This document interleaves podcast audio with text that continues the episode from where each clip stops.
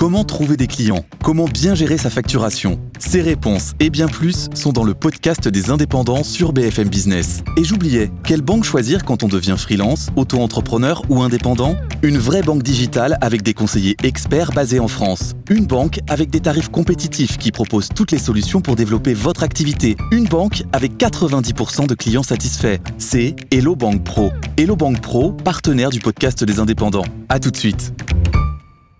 Nicolas Doze, la fin de la prime à l'achat d'un véhicule électrique, mais c'est en Allemagne. C'est en Allemagne. Pourquoi l'État fédéral renonce à aider le passage à la mobilité électrique? Parce qu'un Allemand n'est pas un Français. Alors un Allemand, ça ne badine pas avec le sérieux budgétaire, avec les règles de déficit, avec l'endettement. La coalition d'Olaf Scholz sort d'une très forte période de turbulence après une décision de la Cour de Karlsruhe. C'est un peu l'équivalent de notre Conseil constitutionnel. Cette Cour, elle a rayé d'un trait de plume soixante milliards d'euros de crédits au moment de l'examen du budget pour deux mille vingt-quatre. soixante milliards d'euros de crédit qui avaient été prévus pour Covid.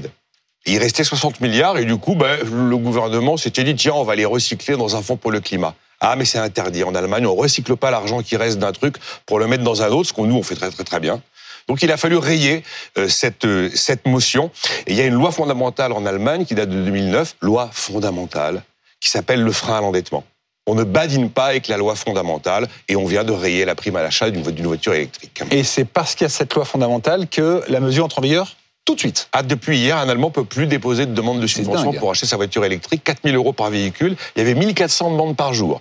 Alors, les constructeurs auto-allemands ne sont pas si mécontents parce que comme ils ne sont pas très bons sur les petites citadines pas chères, ils en avaient marre de voir une partie de la prime qui allait enrichir leurs concurrents chinois et, euh, et sud-coréens. Et puis, dans un, le même mouvement, la coalition a également, d'un coup d'un seul, supprimé toutes les subventions au diesel agricole. D'un coup. Ce qui fait qu'évidemment, on a vu des manifs de, d'agriculteurs en, en tracteur dans les rues de Berlin. Voilà comment ça se passe là-bas.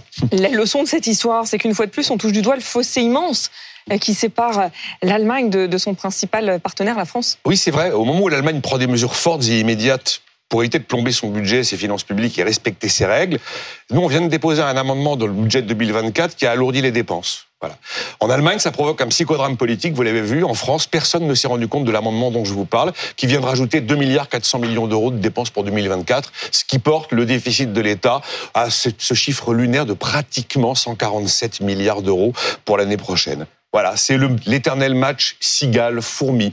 C'est euh, cet éternel sujet du mythe du couple franco-allemand qui, en fait, depuis le début, est plutôt une sorte de mésentente cordiale. C'est un peu un malentendu structurel, voilà. D'ailleurs, c'était l'économiste allemand Max Weber, au début du vingtième siècle, qui avait parfaitement théorisé l'incroyable fossé qu'il y a entre les protestants et les catholiques dans leur relation au capitalisme, leur relation à l'argent.